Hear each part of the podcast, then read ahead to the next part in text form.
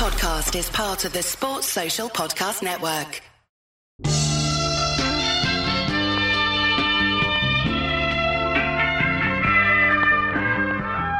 Welcome to the Pakistan Cricket Podcast. Episode 15, Aatif Nawaz on comedy, commentary and the England-Pakistan T20I series. I had a great time chatting with the stand-up comedian, actor, writer, presenter and cricket commentator Aatif Nawaz. We discussed his unusual journey into cricket commentary, the art of commentating, BBC's Test Match Special, and at the end, I also asked him to reflect on the recently concluded T20I series between England and Pakistan. Looks like it is recording. So it's my pleasure to welcome the stand-up comedian and cricket commentator Aatif Nawaz. Welcome to the podcast, Aatif. How are you? I'm very well, Sami. Thanks for having me. I'm looking forward to chatting. Yeah, it's a shame. Hijab was going to join me as a co-host, as you know, but she had an important commitment come up late, and so that means she couldn't join. But that would have been fun as well. But hopefully, that me asking you questions alone is okay as well. So it is. It is. I was just going to say that girl's career trajectory is on an upward spike. So she's going to get busier and busier and going to do better and better things. And at some stage, hopefully she'll give us both a job. That's what I'm thinking. Yeah. It's amazing to watch. And yeah, couldn't happen to a nicer person. It's amazing. Absolutely. To see. Who knows where that's going to go, but it's definitely on the way up. So I guess the obvious place, at least for me to begin this conversation is, how does a Pakistani fan and stand-up comedian end up commentating on BBC's, flagship Test Match Special? Could you tell us a little bit about that journey? I'm still trying to work it out myself, to be honest with you, Sami.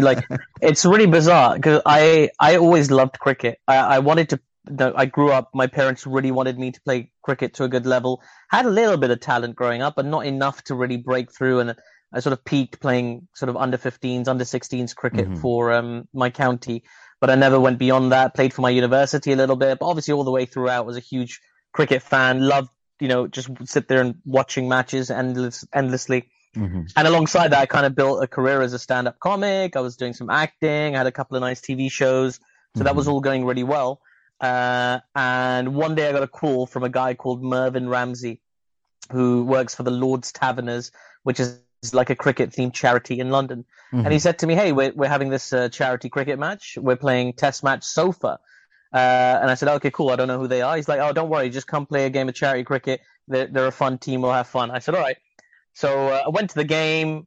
I didn't score very many runs, I remember, but I did take a catch off Angus Fraser's bowling. I was very pleased with that. Legend. It was great, right? And after the match, I started chatting to the opposition team, which was Test Match Sofa, and I learned that they were like an internet cricket commentary service. Okay. At the time, that was very rare. This is way back in sort of 2010 or 11. So is it like Guerrilla Cricket? Was that a similar sort of? Yeah. So before Guerrilla Cricket, there was Test Match Sofa. Ah, I didn't know that. And then Test Match Sofa was eventually bought out by the Cricketer, who eventually decided to discontinue using it. And then the original stakeholders, some of the original stakeholders of Test Match Sofa decided to form Guerrilla Cricket, which exists to this day. Fascinating. So basically, I got on so well with Test Match Sofa, I joined their team, but it's not really a formal team. It's just who's available, who wants to come down, who fancies watching this game, and just broadcasting out there. And I did that for a good 7-8 years, across Test Match Sofa and Guerrilla Cricket. Never really thinking it would lead to anything, never really thinking about it going anywhere. It was all just for fun, right? It was so much fun just to hang out with these dudes and talk about cricket, particularly Pakistani cricket in my case, because, that was always been my main interest area in the game. Although, of course, I watched everything. We did everything. We did the IPL. We did, various series and things like that. So eventually, Guerrilla Cricket got the rights to be the official audio broadcaster for Ireland's first ever test match, which was against Pakistan. And that was at Malahide. And a week before I went, I got a call from somebody at the BBC who asked me if I would be interested in being a guest on Middlesex's commentary service, because they know I'm a lifelong fan of Middlesex County Cricket Club. And, I built a bit of popularity as a comedian, as an actor. So they thought, okay, he's like a celebrity guest type thing. So anyway, I go out to Ireland with Guerrilla Cricket. We do the whole thing. As I get back, and it was great fun. I had a lovely time. Pakistan won a thrilling test match. It was great fun, right? In Malahide. I get back off the flight and I've got a voicemail from Isha Guha, right? Who formerly obviously England fast bowler, world number one, World Cup winner, and now the face of BBC and an amazing commentator. Right? Amazing commentator as well. Amazing commentator, amazing presenter, just a lovely person, someone who's become one of my, closest friends. So she called me and said, the BBC has just asked me to do a new podcast about cricket. I said, all right, that sounds fun. She said, they've got a list of comedians they want me to work with, but I'd like for you to do it. Nice. And I said, are you sure? Because, everybody else on the list was super famous or whatever, really, really famous. Mm-hmm. And I'm certainly compared to them, small time. And she said, no, it'd be great fun. Just agreed to do the demo. I said, no problem. So I turn up to the studio. That podcast would go on to be called The Dusra. And that's right. Yeah, I've heard that. That's The Dusra.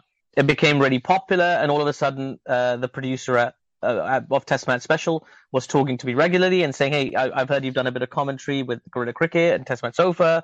And now you're doing Middlesex as well. This is all wonderful.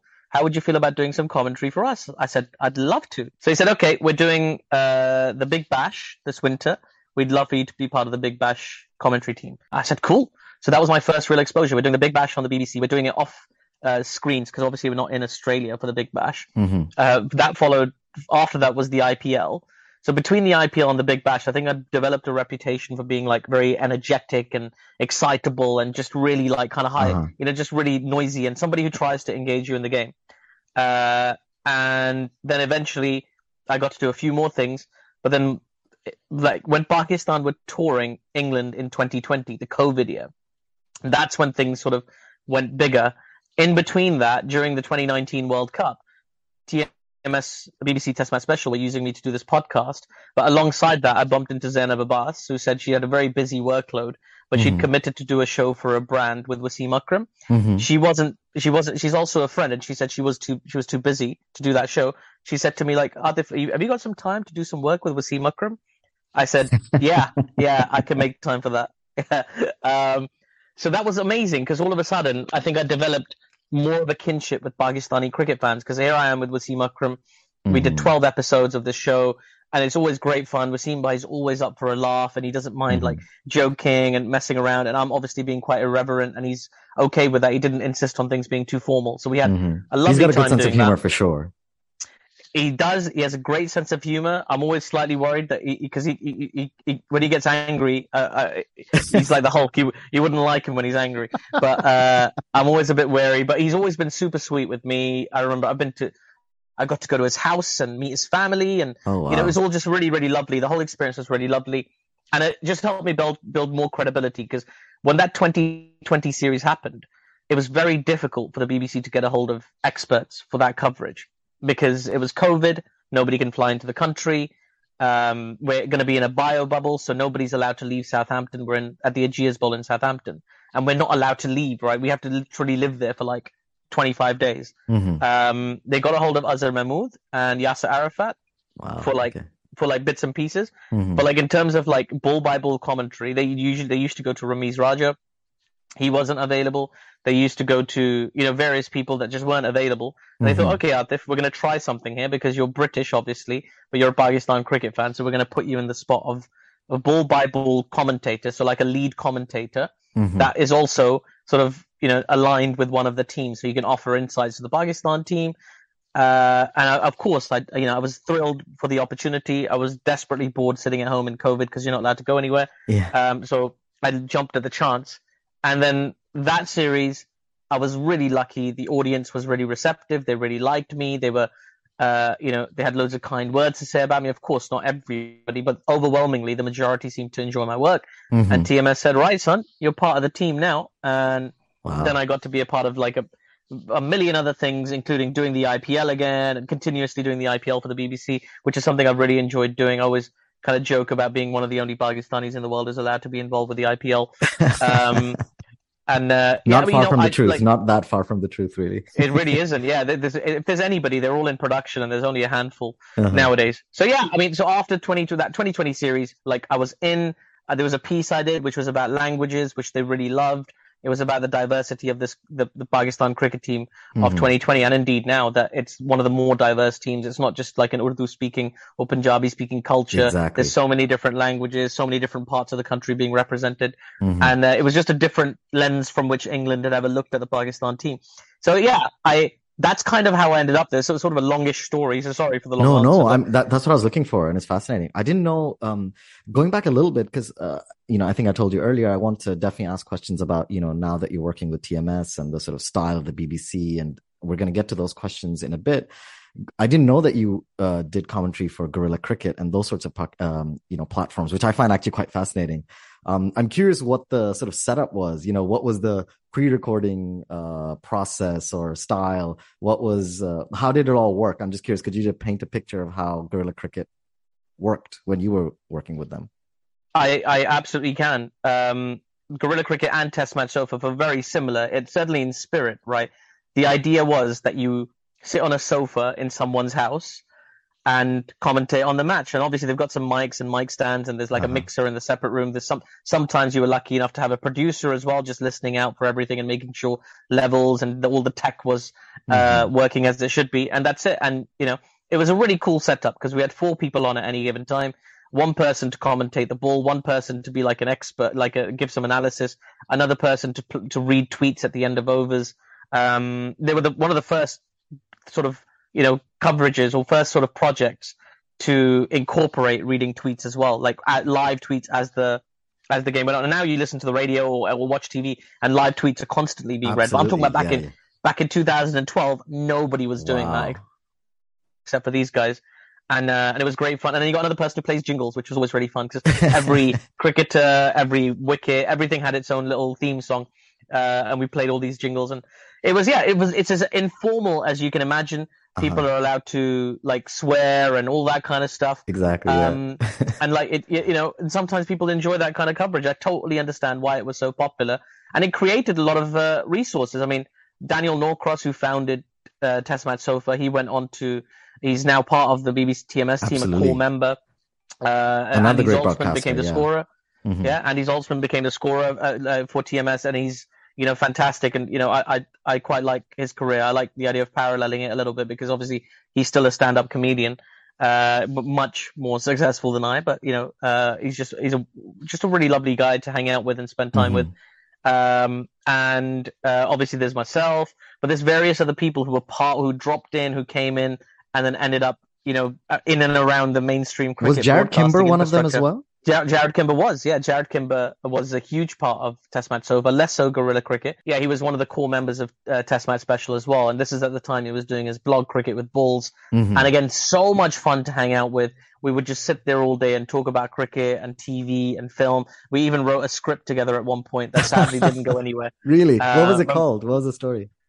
It was about a cricket club in London, and it was really silly. It was just full of jokes and sort of silly little observations that we had, and we sort of pinged it back and forth, and sadly it didn't get anywhere. We did pitch it to a couple of channels. We should try and pitch it now, although I think we're both at different stages in life and our career at this point. That was a good 10 years ago now.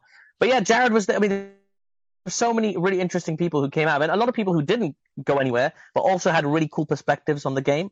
So I loved sort of listening to Nigel Walker, Nigel Henderson, the two Nigers. They were so interesting, and people like Gary Naylor. There were so many amazing people that I probably wouldn't meet in any other circumstance of life other than to sit and watch a game of cricket with.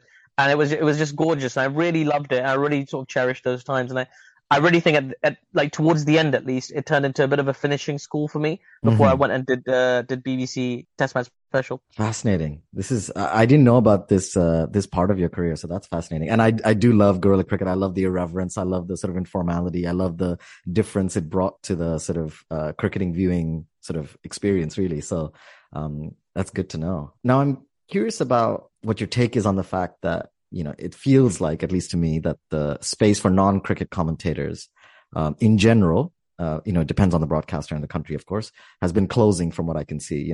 It seems almost exclusively, for TV at least, former cricketers doing commentary. You have good examples, bad examples. you know, for instance, some of the people I really like is maybe Sky, people at Sky Sports, and, you know, they trained former cricketers in the vocation of commentary. You know, they're not just former cricketers talking, they actually train them how to be professional broadcasters. Nasser Hussain, Atherton, Isha Guha, you mentioned earlier, Mark Butcher as well. But from what I remember growing up, commentary on TV, used to have a mix of ex-cricketers, like Benno, Laurie, Tony Gregg, etc., alongside the likes of Omar Qureshi from Pakistan, maybe, or Tony Cozier from Barbados, or Henley Blofeld on TMS, where you're at now. How do you see this? This is just my impression as somebody from the outside. Do you see the space opening up again for people who haven't had a sort of professional career? I think it's the most open now than it ever has been. Mm-hmm. I think your observation is bang on. It is sort of like a vocation that's sort of held back for cricketers. I think the idea is to kind of continue to serve the sport or give cricketers an option post-career and everything. And as you say, there's so many examples of great broadcasters who were, before becoming great broadcasters, mm-hmm. were cricketers. There is a sense of that. I think, it's if you haven't played professional cricket, to come into the broadcasting industry in the sport of cricket, it's very difficult, definitely. However, on the radio in particular in England, which is really big, and people often think, oh, radio, what's the big deal? The radio often draws a significantly bigger audience than the television does. Absolutely. Because it's free, right? Exactly. Relatively free. You've still got to pay a license fee, but that's different, right? Mm-hmm. So people really enjoy that coverage, and it's very important for that to be more engaging. On television, the pictures are more, they will carry the broadcast. So if you're watching, India versus Pakistan, it's less relevant who's broadcasting it on TV because you're so engaged in it. You might be sitting with your friends, you might be talking over it, so on and so forth. Mm-hmm. If you're in your car listening to India versus Pakistan, you're driving from, London to Birmingham, you can't see the action. It's so important for someone to be able to paint that picture for you. Absolutely. They're playing it. The Gaddafi Stadium in Lahore, and the lights are shining brightly. The outfield is lush, a little bit of dew flicking off the edges of the surface, and, packed cover field, 4 men inside, 1 deep in the covers protecting that boundary, shorter boundary towards the leg side. You got a fielder at fine leg who's up inside the circle, an opportunity for the batter who just prods at the surface with the end of his bat, looking around, surveying the field, and now he takes his guard as the bowler is at the top of his run from the College Road end. In he comes now, bundling in, and he bowls, and that picture building, that's what, and you take it to the next level. You talk about the clouds, or it's a dark sky in Lahore, but a few drops of rain. Like, you want to make it as 3D as possible. You want to paint a picture for the listener that they get, that they can visualize what you're saying because they don't have the pictures to go by. I think there's certainly ex-cricketers who can do that. And obviously there are, because we have them, but I think it's a separate skill to necessarily sort of detailed technical cricket analysis. So I do think that people should get a look in if they're not necessarily ex-cricketers. Absolutely. And yeah, your commentary just reminded me, it brought me back to, my parents actually live in the UK. So, I'm technically a British citizen. So I often do go back, and I've lived there, worked there. So they just took me back to sitting in my dad's car while he's dropping me off at the train station, switched on the radio and listening to BBC TMS, Test Match Special. I'm curious, how difficult is it to switch between those two? Because actually, that was going to be my question about how on TV you're talking 2 pictures, on radio you're not. So you just described that beautifully. You've illustrated it beautifully. How difficult is it? I'm assuming sometimes you're switching very quickly between radio and TV. Is it hard to adjust? Do you I have to completely change the way I speak? Do you have to get into a different mindset? How do you train to switch? So it's only really over the last couple of years that I've been allowed to do commentary on television. Before that, I would play a similar role to what Zainab Abbas plays in Pakistan, mm-hmm. right? Where you're mm-hmm. sort of presenting the coverage, or you're asking the question, welcome everybody and all that kind of stuff. That was my role, but I got a chance to commentate on TV last year and this year, both on international cricket and on the 100. And the 100 was very challenging because oftentimes you'd be doing radio, and then you'd rush over and you do TV. And as you say, they're 2 very, very different disciplines. As much description as you can on the radio, and minimal stuff, value-adding stuff on television. So uh-huh. you don't need to say the bowler is running in, because they can see the bowler running in. You can describe and tell that to Wasim Bhai, your friend. Tell that to Wasim Bhai, because he can't help it. He can't help it. Sorry, I know you can't make fun of him, but I will. I will never, ever, ever have anything ill to say of Wasim Bhai. He's shown me so much respect, right? And also, I make a point of not saying anything negative about anybody who does the same thing as me, whether it's I've heard you say stand that, and that's up very or cricket. Respectful, and that's very sweet. I totally will not, invite you to do that. Except I hope you will be okay with me doing that on the side, just doing a few shit takes on the side while you. You can do what you want. I'm not endorsing any of it. But yeah, I'm here. So the thing is, like on TV, like you want more analysis, so you can, and reaction. So it's okay to say what a shot. Or bold him, or what a delivery. Like, that's totally fine. What you don't want is to add the level of description where it's unnecessary. You want the pictures to breathe a little bit. And it's still something I'm learning because, I mean, I get constantly getting feedback from my producer in my ear. Like, Aatif, just let the pictures breathe a little bit. Bring in somebody else to the conversation. Can you reference so-and-so thing? And obviously, you've got to bring in loads of different things. Like, you might have to say that, oh, this match is running a little bit late, but, Strictly Come Dancing will begin after the conclusion of this match, or whatever it is, right? Mm-hmm. So there's various things to remember, but like for me, what's most important is while I'm remembering all these little technical things, is to retain my personality, the thing that brought me to the dance in the first place. So people like the enthusiastic cricket fan in me, that is me at my most sincere when I'm watching cricket. Like even yesterday I was trying to remain balanced.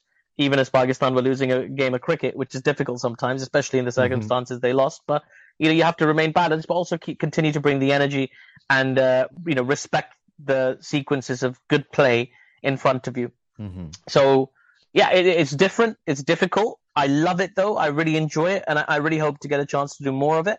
But you're bang on. It's hard to come into it. If you're not an ex-cricketer, because there's a lot of resources. So, as you mentioned, Sky Sports, those guys are all fantastic.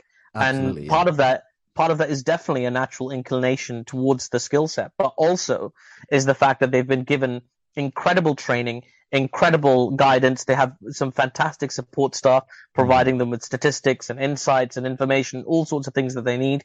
We get a bit of that on the radio for sure, but generally speaking, you're kind of off trying to find your own observation on the game, or trying to, think of your own sort of narrative that you want to push for the game and things like that. And it is a challenge, and yeah, it's a very difficult vocation. But if you get it right, it's incredibly rewarding.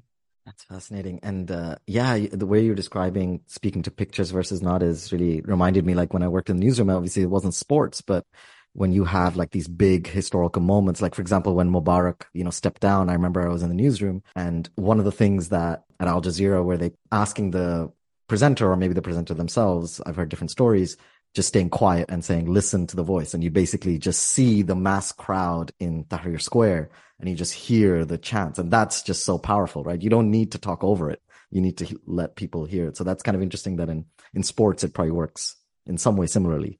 It does. And, again, it's sort of based on the editorial set in your show. So if it's the news that you're reporting on, then again, you've got a very specific guideline of exactly how you need to talk around the pictures or the kind of voiceover you prepare for it. And again, with cricket, it's, it is long established things that you should be doing. You should be talking about the field all the time. As a fan, when the ball goes up in the air, and you're watching the coverage. This is a big bugbear of mine that some commentators don't do. Like talking about the field. And by the way, this is one thing Wasim Bhai does really well. He always talks about the field, right? Yeah. And it's an important thing. You want to know if fine leg is up or up inside or out. You want to know if the third fielder is on the edge of the circle or deep on the boundary. You want to know if long on is back or you want to know all these things so that you're fully informed when you're watching the coverage or indeed listening to it. So. Yeah, there's a few sort of established tropes. That's just one example, but there's so many things that you should be referencing. Like, and you should always be talking about the score in radio commentary at the end of every over, at the very least. But perhaps more often than that, depending on the match situation, reminding people how much each batter is on, what the bowling return for certain bowlers is. Like, there's all these little disciplines that you have to lean into to make sure you get it right. But again, it's down to the long established narratives of the piece. You can reinvent them to an extent, but at the end of the day. People listening to cricket coverage want to know the score, so you must give them the score. Exactly. Yeah, and especially on TV, at least you can go look and you have the big scorecard on the side, at least. Yep. Even then, you should repeat it, I guess, but on radio, it's much more important where you've just clicked on. You have no idea what the context is sometimes. So that's a great way to look at it. So on radio, you could say after the 18 overs, England are 174 for 3, right? Whereas on TV, you've got to add a little bit more to that. You can say England 174 for three after 18 overs, 2 overs to go. How far can they take this total? They'll feel that if they don't get to 200 from here, it'll be a below par score. So you've got to add something. You know, you can't just describe the picture. You've got to add something to it. Because it's already there. Oh, fascinating. I didn't think about that part. Okay, I will watch out for that. This is why I wanted to ask you, because it's so fun. As somebody who loves commentary and maybe takes too many shit takes on commentators, it is good to know how the vocation works for me. There's a lot. The first time I did TV commentary, I made this huge mistake, right? This is quite amusing. So the team list comes on TV, right? So who's playing for Pakistan, who's playing for England, let's say. I don't remember what the match... I remember what the match was. I just don't want to remember it. But so all I did was, when the team list came on the TV screen, I just read out the full team list, because that's what you do on the radio, right? You'd be like, starting for England at the top, it'll be Josh Butler and Jason Roy and David Malan and blah, blah, blah, blah, blah, all the way down, right? You don't do that on TV because people can see the team list. So what you want to say is, you know, Jason Roy is, of course, not featuring today. In his place, we'll see Will Jacks for the very first time. How exciting to see him debut. Also featuring for England, and you pick out, so you're picking out a couple of people in that list and saying something interesting about them or an observation about them. And yeah, that's what you do rather than just read out the full team list, which I did on one of the highlights programs I was on. And that's when it was pointed out to me for the first time. Like, honestly, this is another reason I don't critique them. It's not just out of some professional courtesy. It's because I recognize how much stuff you have to know and understand before you get in that chair. It's a hard job. And it's so much scrutiny because everybody watches cricket. So everybody watching will have an opinion on the commentary. And, you know, you can't fire back. You can't be rude. You can't do anything. You just have to, you know, people will call you all kinds of names and be very abusive. And, you know, if you like me, work for the BBC, you just have to grin and bear it. All you can do is block and mute. Yeah. Okay. I mean, I agree with you, but don't make me feel bad about making fun of Grumpy Waqar or like he's running in with Wasim Akram, you know, the Wasim Akram bingo card. But actually, having said all that, for the record, even though I do make fun of Wasim Bhai a lot, I actually do enjoy his commentary in one part. Not only was he a legend, but also his humor alone, I think, I do love listening to it. He's got the courage of his convictions as well, you know. So when Wasim Bhai says something, it's never sort of half-assed. It's always like he believes everything he's saying. He's talking about it. I've heard all the things about, you know, that he repeats and he does this and, you know, he's got little catchphrases. I understand that. I think if he wasn't Wasim Akram, exactly, he might not get away with that. But he is Wasim Akram, you know. There's a really great comedy quote that I heard. It was Chris Rock, I believe, who was like in a bar and some woman comes up to him and like is like overly flirtatious with him. And his friend comes over to him and says, hey, man, you know that girl's only interested in you because you're Chris Rock, right? And he said, yeah, but I am Chris Rock. So you know, it's a bit like that. Like, he is Wasim Akram. You know, you can have somebody, you know, it's arguable if somebody else would add more value, but you won't find anybody else has taken more wickets for Pakistan to be on that screen and with that personality and that sort of ambassadorial role. I think all things considered, I think he's still a plus for coverage. And I enjoy, I don't get to hear him very often because usually I'm broadcasting the same game. But when I do, I tend to enjoy it. Yeah, same here. Actually, I'm curious about your take. As a viewer, I sometimes think that, especially in TV commentary, you sometimes have three, right? For big tournaments, you have three commentators at the same time. I feel like the balance, because sometimes it, you know, for people who may not be paying attention, it might just feel like random, and maybe it is random because you're trying to like rotate. But I feel like the combination and the chemistry between the three matters. So Wasim with, I would say, like with this commentary team we just had with Uruj and Butcher and Wasim is a great team. For example, one example. It just depends on the sort of makeup of the three. I'm curious what your take on that is. I don't like three-person commentary booths, and this is very controversial because I'm taking work away from people in my own fraternity. But I think particularly in T20 cricket, you really only want two voices at a time. A third voice can be there for supplementary purposes, just to add a little bit of analysis after 5 overs or 10 overs or whatever. But really, you don't need more voices to guide you through what's happening. Your ball-by-ball commentator should have most of it covered. Then analysis should be, you should have enough analysis from one other person. You shouldn't really need a third person. I say that knowing full well that even when the BBC does TV coverage, we have three people on commentary at a time. Sky does it like that. Obviously the PCB, who, you know, produce their own stuff. They do it like that. The IPL does it like that. But I don't know, just from my experience, I think two is always enough. And if you've got three, you might not get full value out of all three of the people. Mm-hmm. And, you know, they sort of, one person will end up dominating. But if you've got two, you'll get a nice combo. It's not unlike sort of wrestling in a way. Like when I go think back to the golden era of wrestling, it was always the two people booths that I enjoyed the most. Vince McMahon, Bobby Heenan, or Gorilla Monsoon, Bobby Heenan, or Jim Ross and Jerry the King Lawler. Sorry, I don't want to extend the analogy too far, but no. I think the two-person thing works. I prefer it. Again, it's a very, very subjective opinion, but I think if you have two, then you've got a chance to really put yourself fully out there, especially in a T20 game where for 5 overs you don't have to worry about moderating your opinion or getting it qualified by the third person. Mm-hmm. You make your point, you make your opinion. And in 5 overs' time, when you change over and have two different commentators come in, they can, posit their own version of that. So that's just my take on it. That's interesting. I did like with Sky where they do the third man, because then the third person is kind of basically the sort of like bringing out like a particular analytical point and just focusing on that, which I kind of like in that sort totally. Of three. Like that's a great. I think that's a great position. Third man. Or somebody just to add a bit of analysis after a chunk of play, particularly in Test cricket. Mm-hmm. It's Nasser Hussain was so good at that, where he was like, I've just noticed this with Anderson, or I've just noticed this with Kohli. Like he broke down the way Virat Kohli's stance evolved over 2 seasons, and that was fascinating to see how he would adjust his stance from series to series, and how his feet would sometimes be pointing to point, and other times be pointing to extra cover. Like that is very, very interesting, and you want that. And it needs its own little section. You don't really want to do that in between balls. That's a good point, especially in a T20 game, right? In a T20 game, like you say, I'll complete my point after this ball, but then something crazy happens, as it often does in T20. The match has completely changed, yeah. And that point is gone, and you probably won't get a chance to make it again. So, yeah, that's my reading of it. That's a good point. That's you're right. Like now that I think of it, yeah, it works well in the Test match format with a third man type style. Now quick break on Waqar. You don't have to say anything, but like I love how my theory is that in the last series he wasn't grumpy Waqar because of the Dolance, the big washing machine. I have a feeling that he was so amused by that he just couldn't be his grumpy Waqar self. But that's just my theory.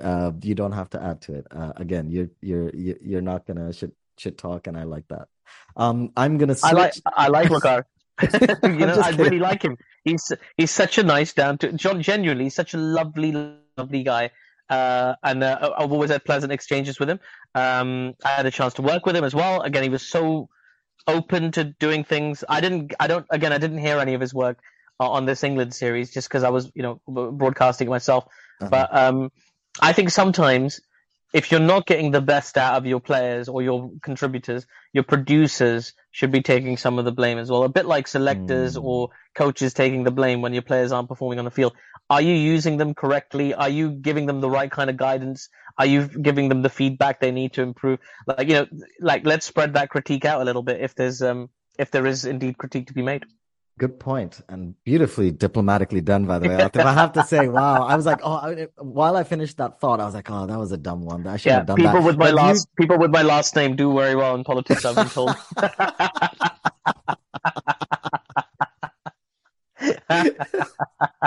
Well played. Actually, that's a good question. I think I was listening to 81 All Out podcast, which I love that Siddhartha Vaidyanathan does. And he had people who've been working in TV broadcasting from the broadcast side, not from the commentator side. So I'm kind of curious, just because you just mentioned the producers, what role do the producers play? So what is the, if you're in the commentary booth, what exactly are they doing in relation to you in that context? So it's very similar for both TV and radio. So with TV, it tends to be a bigger operation. So they won't be in the same room as you. They'll be like in a production truck, most likely, where they've got access to all the images from the game. And, they're talking to like your camera operators. So they've got a tough job, the directors and producers, because they have to call the shots, decide, okay, go to this camera person, go to that camera, and the ball chaser. So the ball chaser is the most important camera person because when the ball goes up in the air, they have to chase it, literally. Yeah.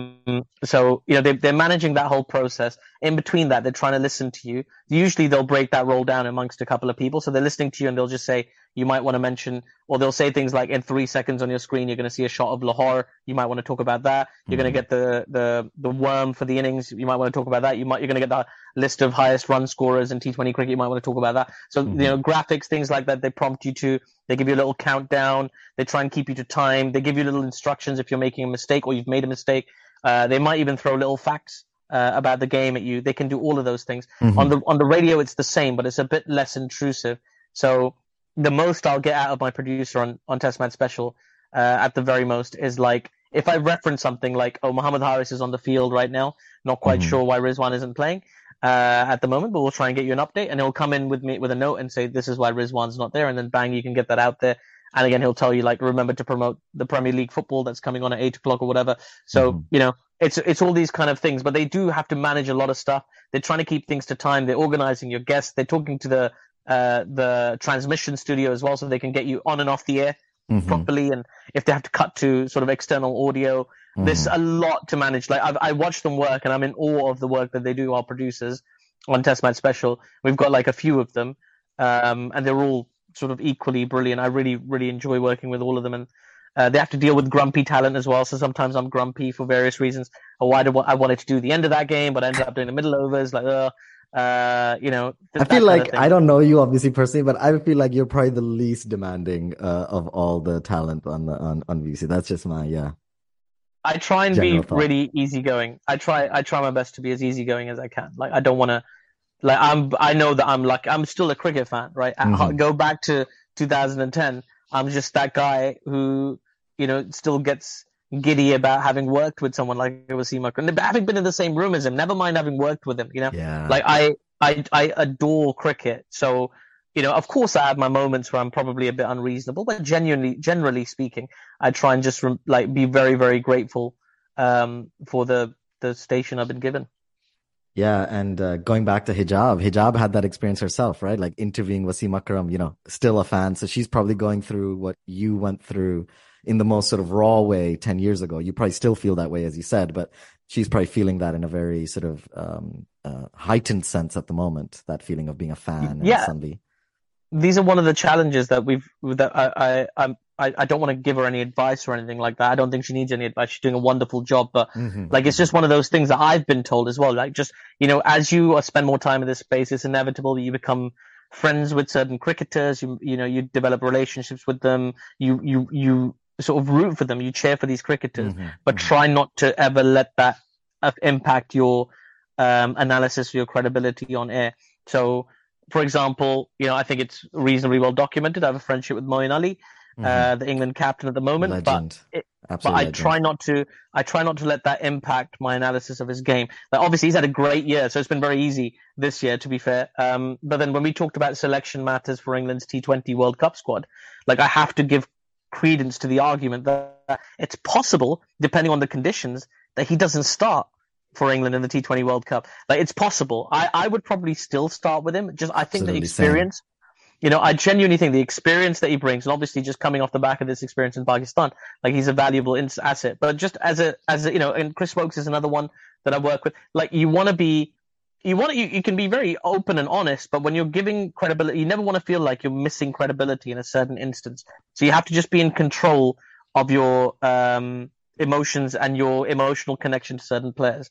So this is the big challenge. Like, you know, if you were a cricket writer, it would be more of a challenge because you're asked about your opinion more often. True. So you're constantly putting pen to paper.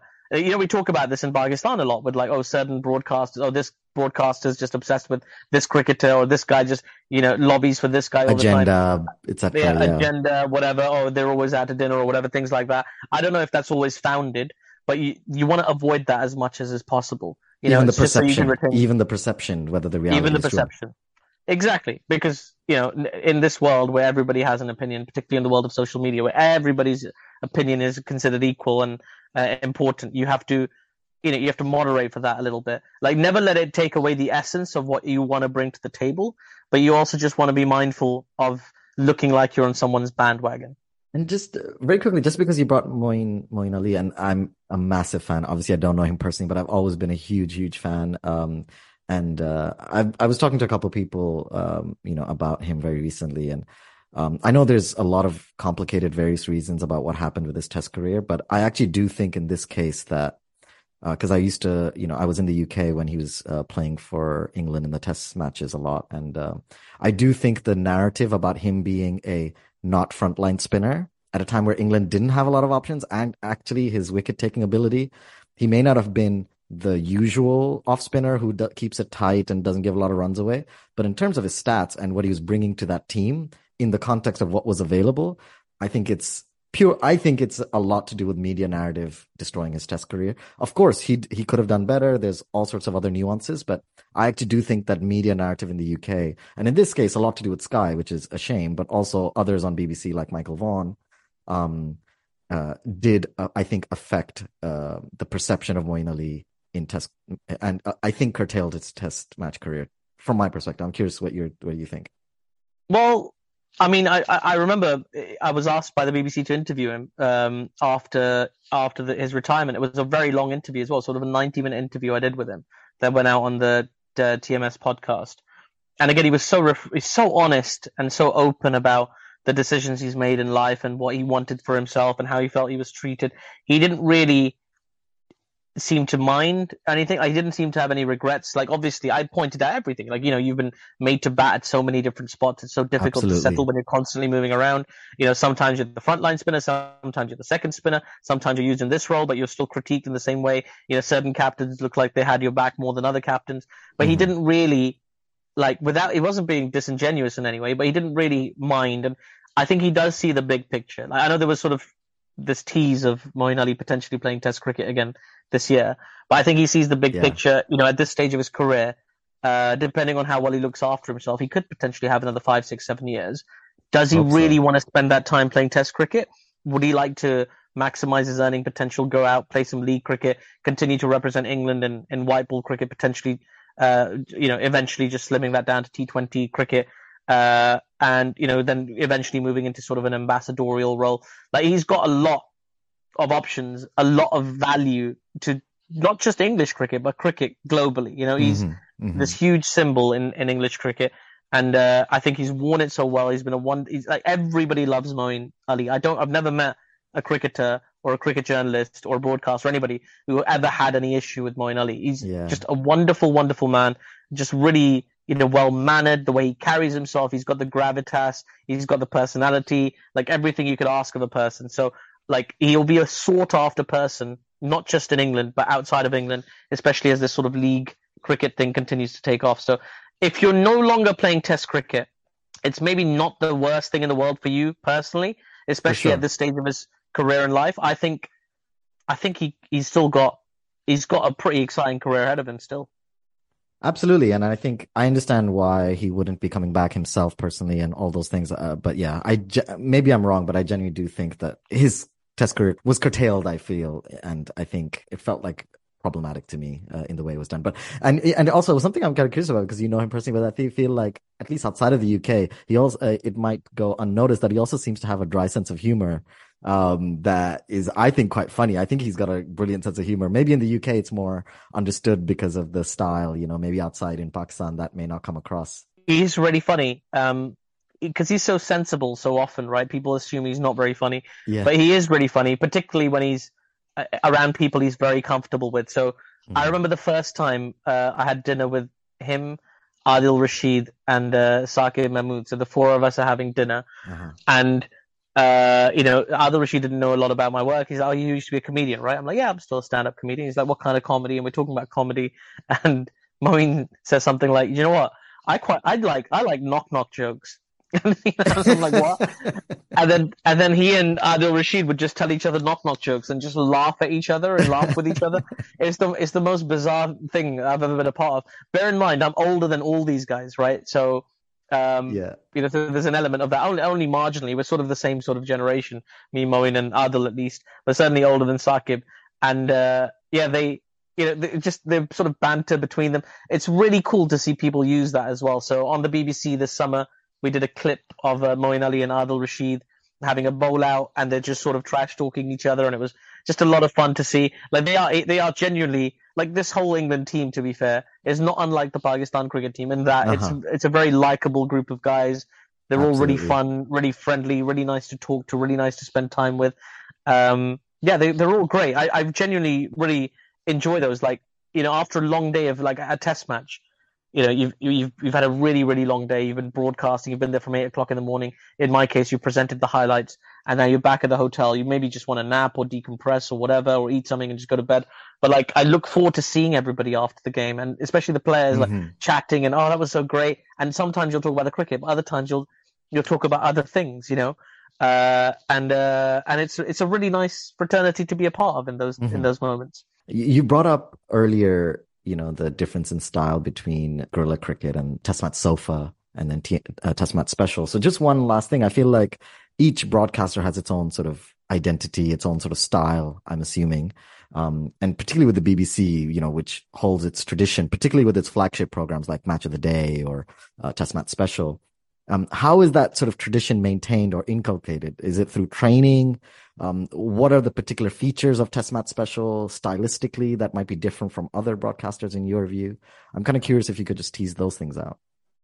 I genuinely think that the Test Match Special producer, he's got such a strong vision for the show that he wants to make it more inclusive and make it a show that is, you know, accessible to everybody whilst honoring its tradition. So you have Jonathan Agnew, who's like our lead person, like the BBC's cricket correspondent. He's been there for ages. He's the main dude, and he leads most of England's test matches that we do. I would say pretty much every England test match that we do, including a lot of their domestic coverage as well, their sort of white ball coverage, I beg your pardon. So, you know, he's embedded there, and he's such a part of the fabric of the show that people love listening to him. You know, if you say to like Joe Bloggs out there that doesn't follow cricket intensely, like, I'm on BBC TMS, and they'll say, oh, that thing that Aggers does. Aggers does. So Aggers, he's become like a thing unto himself.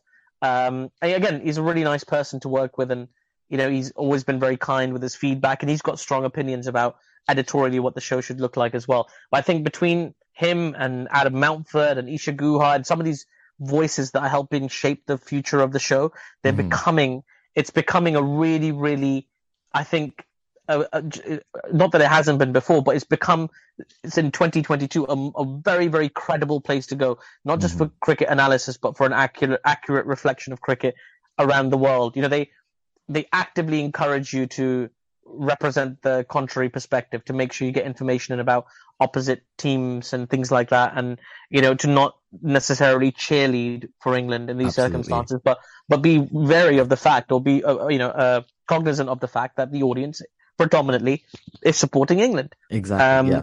So you know, there's things like that, and I really like it. I feel really privileged to be part of this team because I feel like I'm getting the very pinnacle of treatment in this world. Like I feel like, you know, I could have been in the middle, I could have been at the bottom, but I feel like I'm somewhere near the top in terms of the guidance I'm being given. So yeah, it's a very cool show to be a part of. So finally, getting to the series that just ended, which you were commentating on for the BBC, what are your general reflections of, you know, how the series went? Because it's a tricky one, because, you know, it's so close to the T20 World Cup. The results ultimately shouldn't matter, even if for some people maybe it matters a bit too much.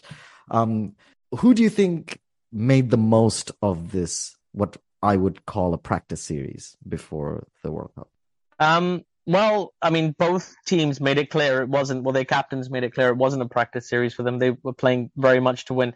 Though, when you look at the way they use their players, it reflects slightly differently. So I think Pakistan used 18 players over the course of the series, and England used 17 in a 7-match series. So that's, you know, that indicates that there was certainly an investment in looking at talent, rotating talent, looking at different combinations and things like that. I think England certainly gained more than Pakistan from the series. I mean, obviously there's the goodwill element and the PR element that was great for Pakistan, you know, just to have England over, great images, great press, everybody reporting on what a wonderful thing it is, which it is, of course, that England taught Pakistan, 17-year gap, all that jazz. For Pakistan, it feels like they're exactly where they were at the start of this series, right? They haven't learned... They haven't learned anything new from this series. The threat is the same that it was before. The problems are the same as they were before. The uncertainty is the same as it was before. Mm-hmm. For England, I mean, they've now opened up, if anything, too many options for themselves. Mm-hmm. You know, Ben Duckett has come in and put in a superb performance in Pakistan. He's not even going to Australia, right? You know, Harry Brooke is like, you know, was thought of initially as sort of like a background replacement for Liam Livingston, whereas now he's like a frontline contender for Liam Livingston. Mm-hmm. Alex Hales was supposed to slot right in next to Joss Butler in Jason Roy's absence, but like Phil Salt said, hey, hang on, don't forget about me. Yeah. He played some outstanding cricket. David Malan was supposed to have a style that doesn't fit in with this England team. He's not a power hitter, but then he demonstrated exactly what his value is in the games as well, particularly the last game. So, you know, England have uncovered too many, and that's before we even get into the bowlers. But exactly, my point is, like, that's what I was going to ask you. Yeah, they've got so many options. Getting their starting 11 chosen is going to be the hardest bit for them.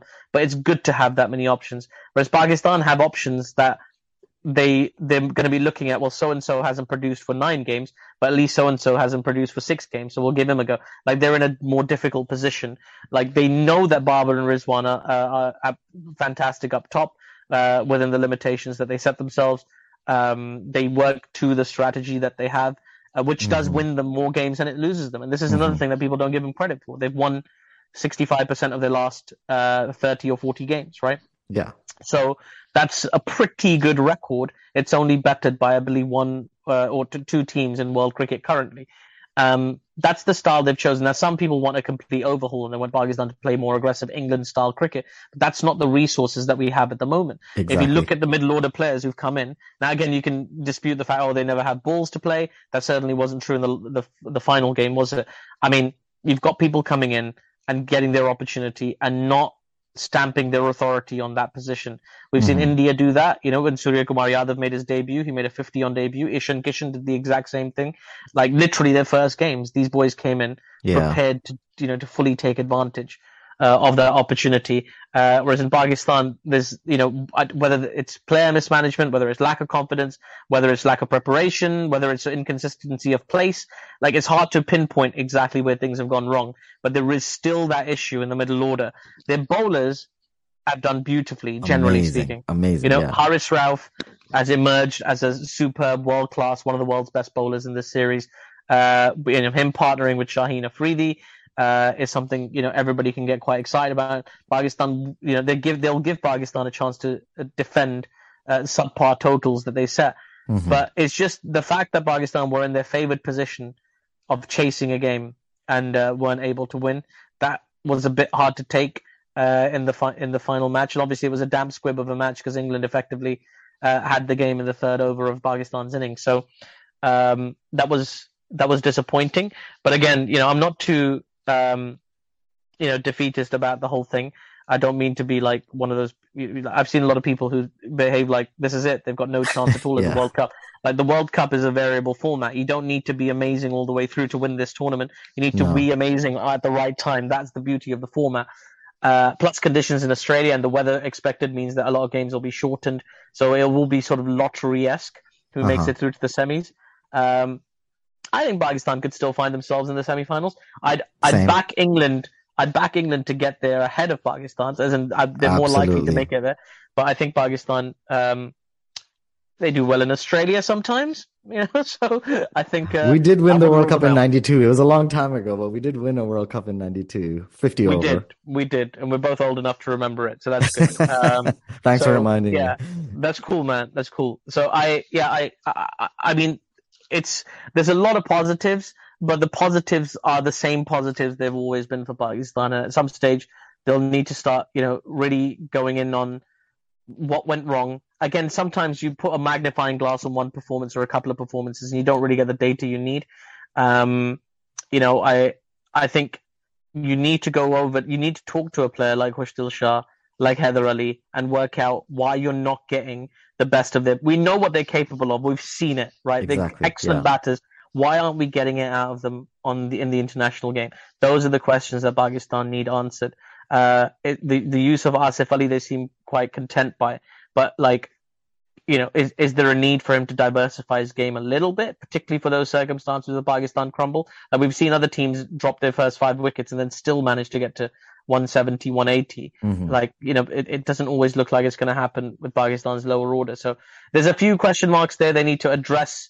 Is Fakhar Zaman definitely out of the picture? Are they still thinking about him? Are they hedging their bets? What are they thinking with Fakhar? That's a big question, yeah. You know, is Shoaib Malik officially done as well? Like, you know, there's so many sort of unknowns for Pakistan. And the hope was that they would put in enough performances in this England series that you'd have a rough idea what their starting 11 would look like in the first game against India in the World Cup. But the truth is, we still don't know. Absolutely. Like, who's those positions become more tenuous over time? Shan Masood, not sure what to make of that performance. Haider Ali, sadly, didn't do well. I think he did okay in one of the last game he played, but then he got injured. I was hoping the final game he could have done something, but you're right. Like, it seems like the question of the middle order, you know, still seems maybe even more question marks than before. It's interesting when you talk about the England and Pakistan. I was thinking before the T20 series, if you took the England first six and you took the Pakistan's five, including the two all-rounders, in many ways, that's like the perfect T20 team. You have like the most incredible hitting, depth in bowling, depth in batting. It's in many ways, to me, it feels like the best 11 or one of the best 11s you could create.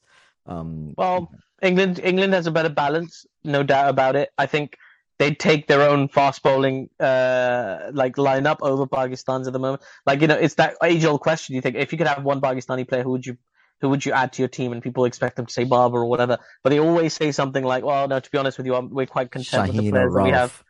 Well, even then, they'll say, well, you know, we'll back Mark Wood, Chris Woakes. We'll take the guys that we got. You know, we've got Chris Jordan on the sideline, Sam Curran doing a job. Adil Rashid, you know, we'll take him. So you know, they've got a stacked lineup of white ball players. Like, I know they didn't have the best summer in white ball cricket this year, England, but you know, they do. I still think on paper they've got the best white ball team in the world. I agree. I think they should be considered favorites for the World Cup alongside maybe India and then Australia next. I think with England batting in particular. And then you're right, the bowling is with Wood back. I think it changed. To me, at least, it feels like it changes the complexion of the bowling lineup as soon as Wood comes back.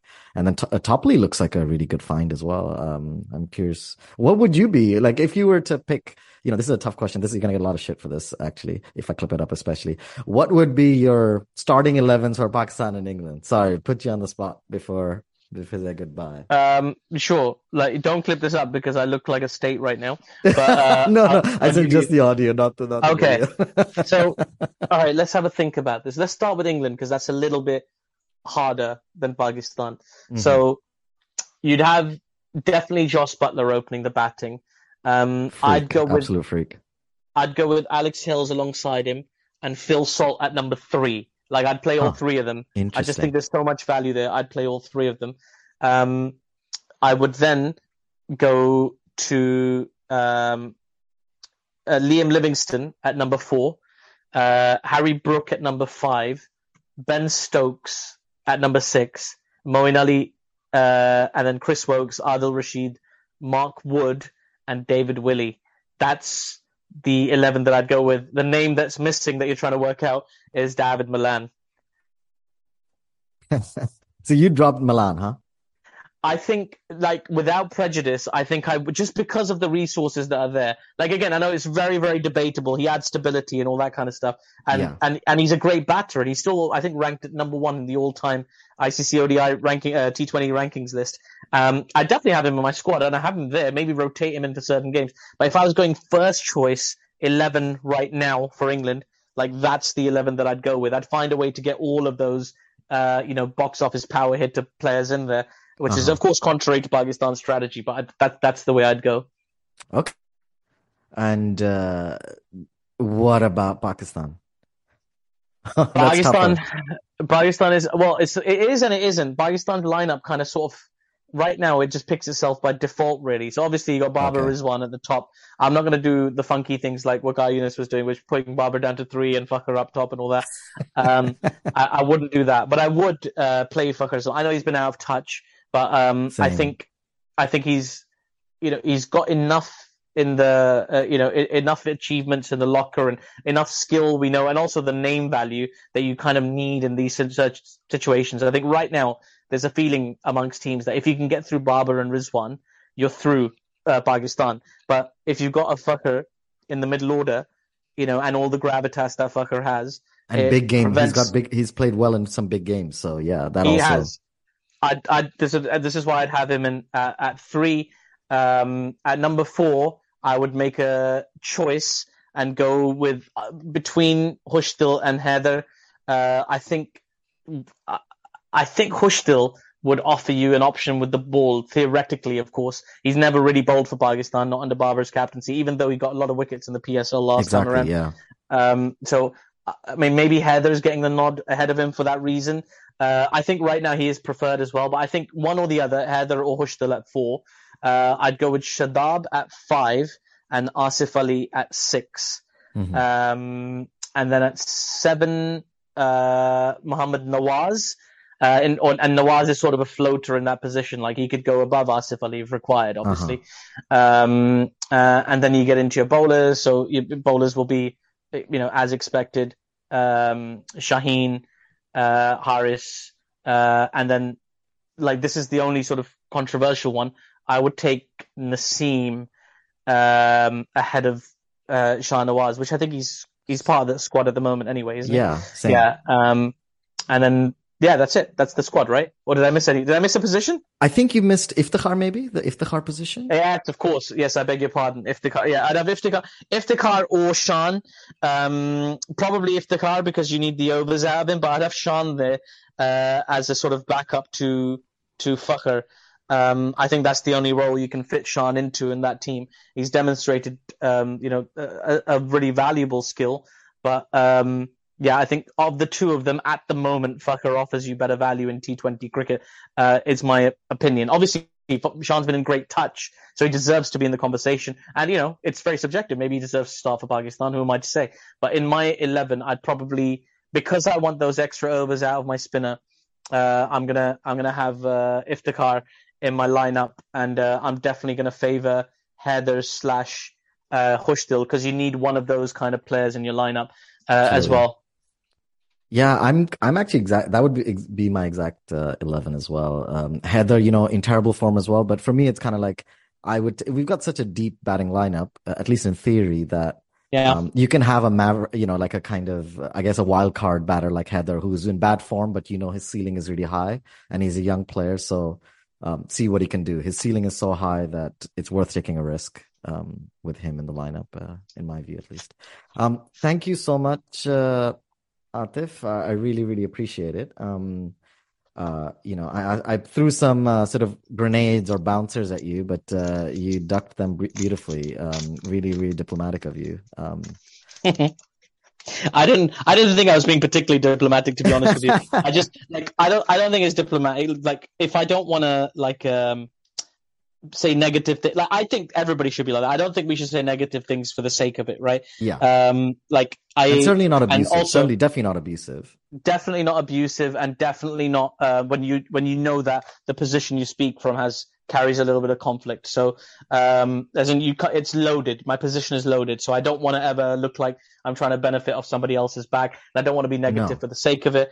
You know, I like everybody else get very, very frustrated when some people just think like, oh, you never get angry at Pakistan. You just never get mad. The truth is, I get just as frustrated as everybody else. I just try and find a way to express that in a way that is, at the very least, calm, respectful, and if I'm at my absolute best, constructive. But yeah, like. I'm a polite guy, man. I pride myself on being polite and well-mannered and nice, and I think I don't think that's a bad thing. No, I think that's a good thing, and I hope I didn't put you in an awkward position at any point, because that was not my intention at all. All right, thank you so much, Aatif. It's my pleasure, Sami. Thanks so much for having me, bud.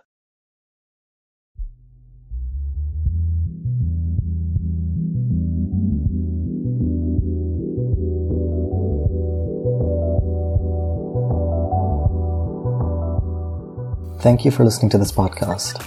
Before I finish, I just want to say thank you to Dikobe for letting me use his music. You can donate to my Patreon page if you would like to help me in continuing to do these podcasts. Links with information about the guests, the music, and the Patreon page can be found in the podcast description. Thank you. Sports Social Podcast Network.